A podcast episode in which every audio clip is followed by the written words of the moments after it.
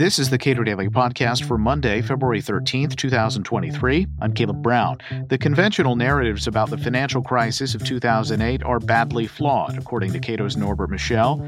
His new book, Why Shadow Banking Didn't Cause the Financial Crisis and Why Regulating Contagion Won't Help, aims to detail the evidence regarding shadow banking's role in the crisis and why regulators and lawmakers broadly do not appear to have learned the proper lessons from the crisis.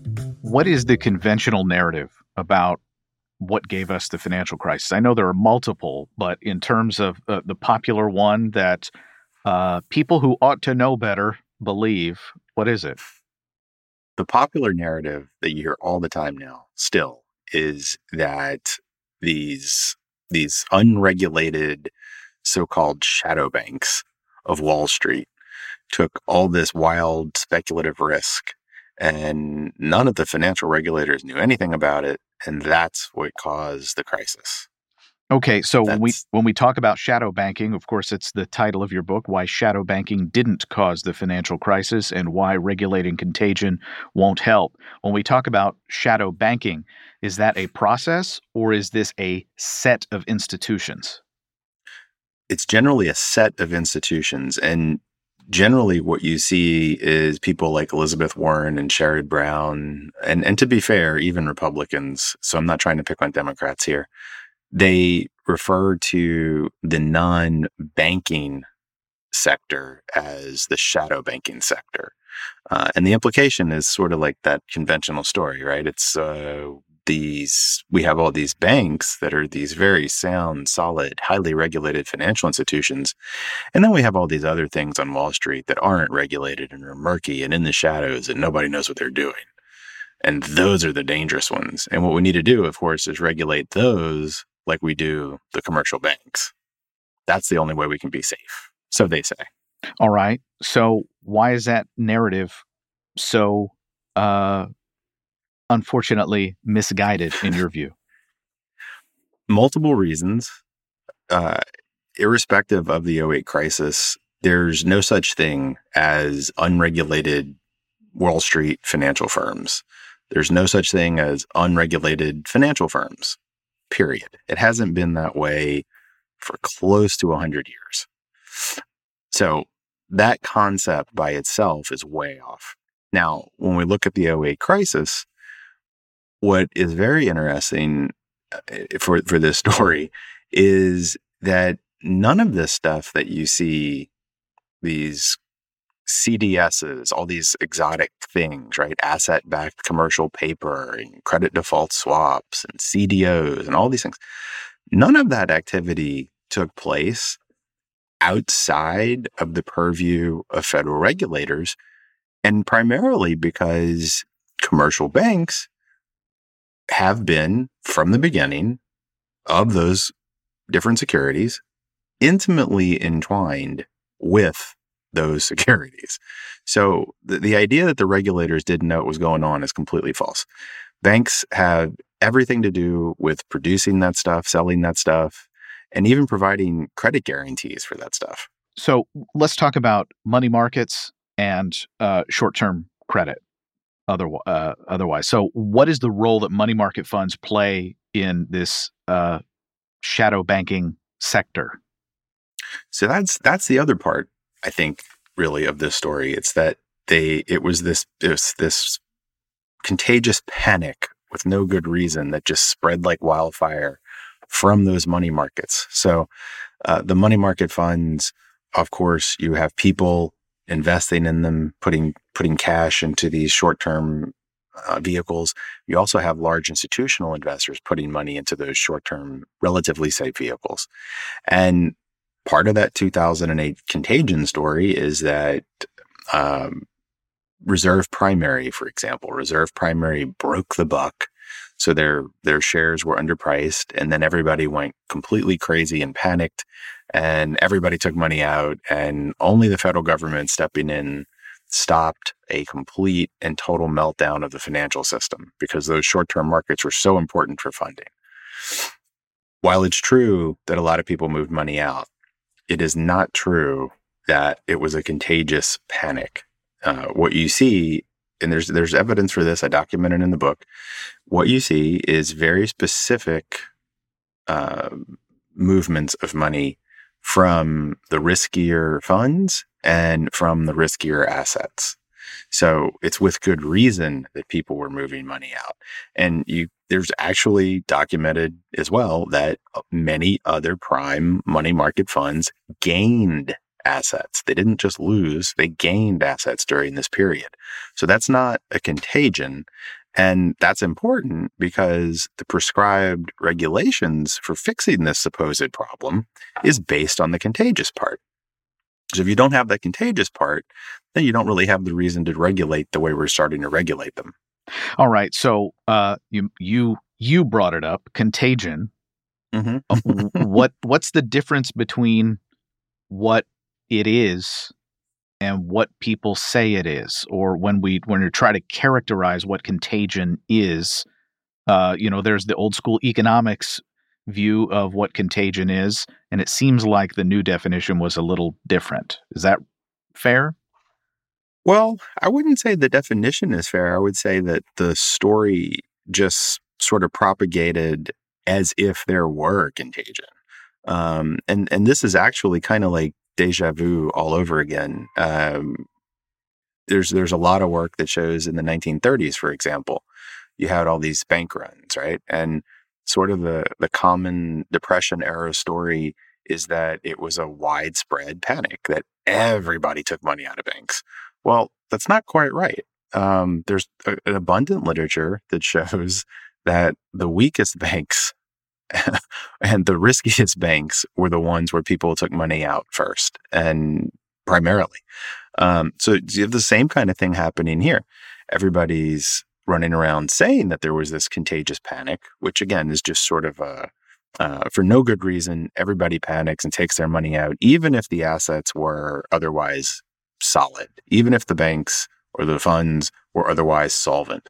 They still take their money out, and that's not what we saw happen. Not in a, not in the 1930s, and not in 2008. It was very specifically aimed at mostly asset backed different different uh, uh, securities. So asset backed commercial paper, asset backed money market funds, uh, asset backed repo funds. Like we saw that that's where where there was a problem. So lots of investors all at once looking across what they're holding on to and making decisions about whether or not a specific uh, market or a specific type of asset is suddenly appears to be riskier than they thought it was yesterday. Is that right? That's right. And that's what we saw happen. And we saw those the different assets being priced differently. And unfortunately, because when you have large institutional investors uh, and the government hooked up with them, they're they're it's it's also kind of deja vu. Uh, they're going to go to the government and say, "We need this. We need to be saved here. We need funds here," and that's really what amount that's what it really amounted to. Um, but the fact that certain asset markets were repricing for certain risk categories and certain types of assets shows that those markets actually worked. There was a lot of new commercial paper issued, but it was issued with different collateral and with um, at different prices. So it's not that the market froze; it's that the biggest institutional investors didn't want to pay the higher prices. that was the problem. Uh, so that's very different from a contagion. So uh, when we talk, when you say big institutional investors, of course, a mm. lot of my knowledge of this, at least uh, the uh, ground level conversations that took place, a lot of this comes from movies that I saw following the financial crisis, and sure. Uh, the people who had the ears of regulators were their friends at large financial firms. Oh, no doubt, no doubt and and some of those movies were really good. The Big Short uh, it was a pretty, it was pretty good, but they and I'm not trying to be funny. They stopped short of the last piece of this, which is they basically didn't get into what regulations caused it and which government actions made it worse. And there's actually quite a bit of that. Um, I get into some of this in the book.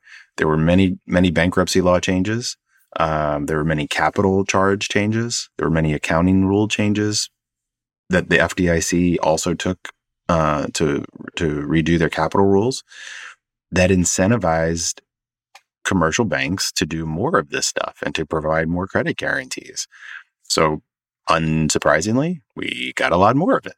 Um, and you know, you you can't sit here and say, well, obviously it's unregulated shadow banking activity when that's what actually caused it. Is actually the banking sector. Um, it's actually the firms going to the banking regulators and, and, and having the rules redone and going to Congress and having the laws redone to save themselves money, to make a better deal for themselves. Um, so this is this is none of this is in the shadows. None of it.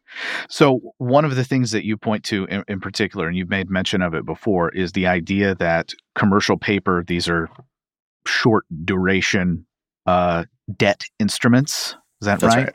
That's Uh, right. And so these these debt instruments, uh, once it was discovered that what was backing that commercial paper was a risky asset, all the new commercial paper issued, or or, or um, much more of the commercial paper issues that uh, followed the discovery of this these risky assets, uh, as you said, had different collateral and were at higher prices, and so. Uh, like you said, right. that seems like a market repricing something based on new information.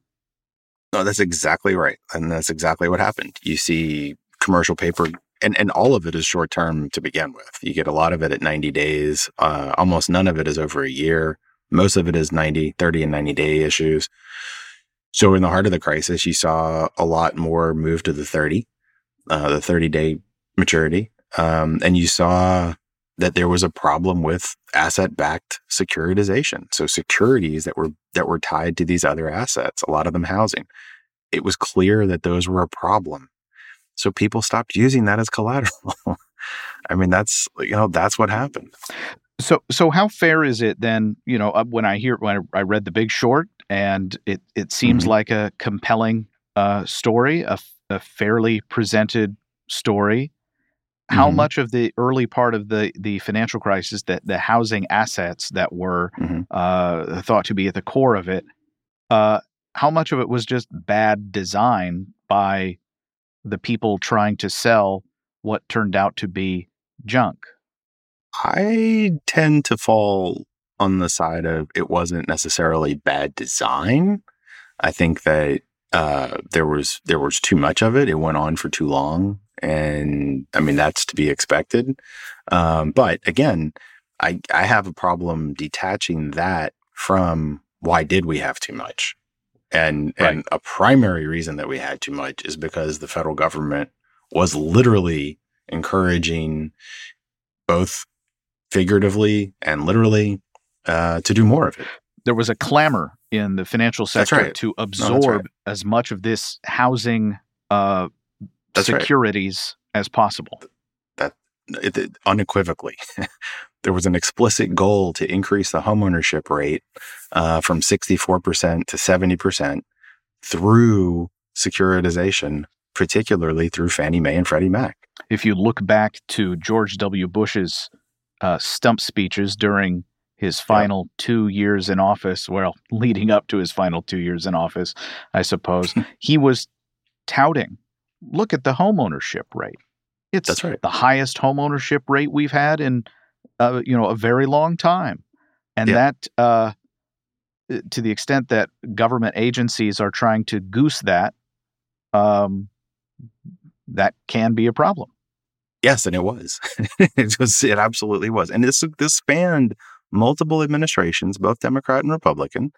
Uh, it was a terrible idea, and it came back to bite us. You know, this was, um, and and you could even, if you wanted to stop at Bush, you know, you could say that he even expanded some of the stuff that Clinton had done prior and made it worse. I, w- I would go that far.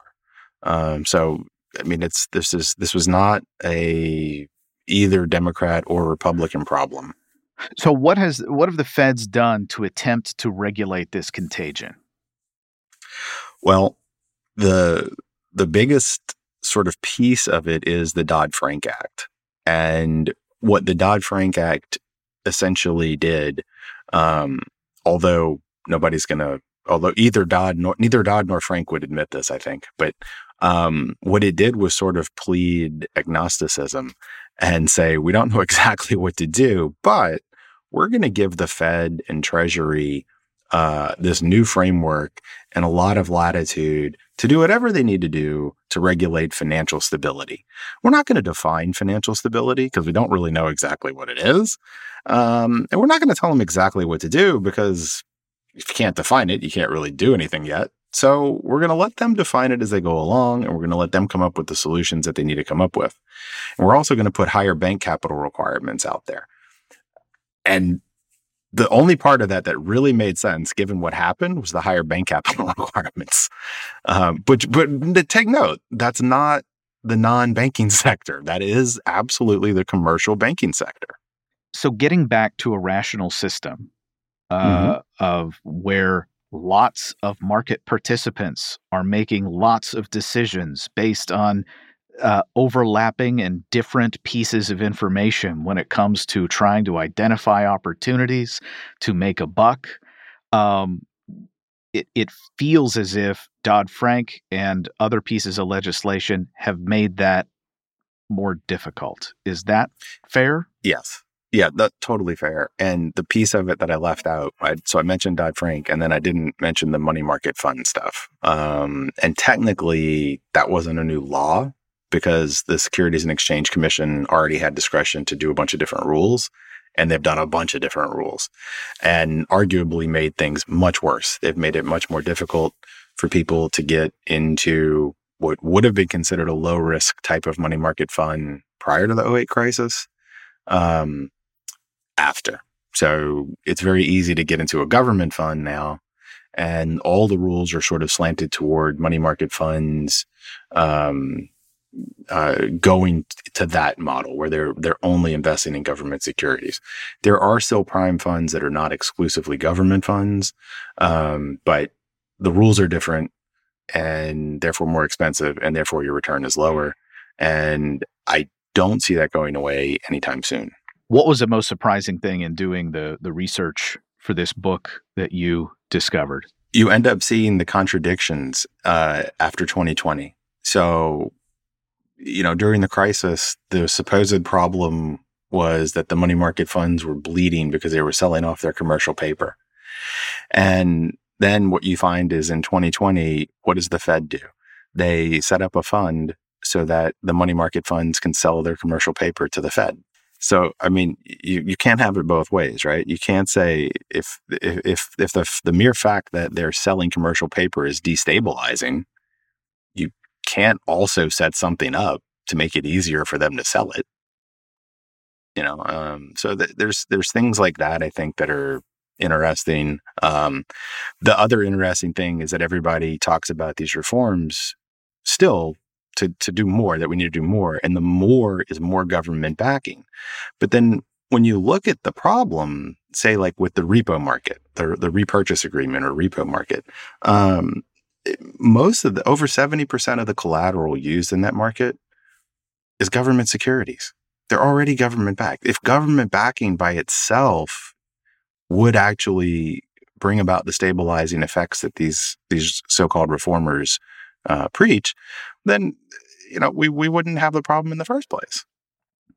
I'm looking at a photograph I took in August of 2016. It is the front page of the Wall Street Journal. It says the headline is Home Buyer Shortage Threatens Recovery. Home buyer shortage. That's a that's a good one.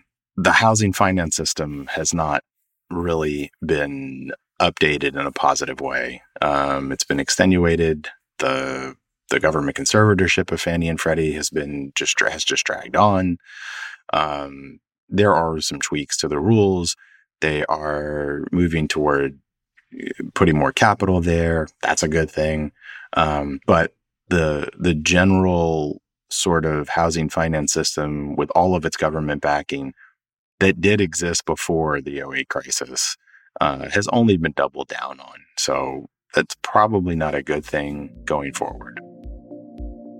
Norbert Michel is author of the new book, Why Shadow Banking Didn't Cause the Financial Crisis and Why Regulating Contagion Won't Help.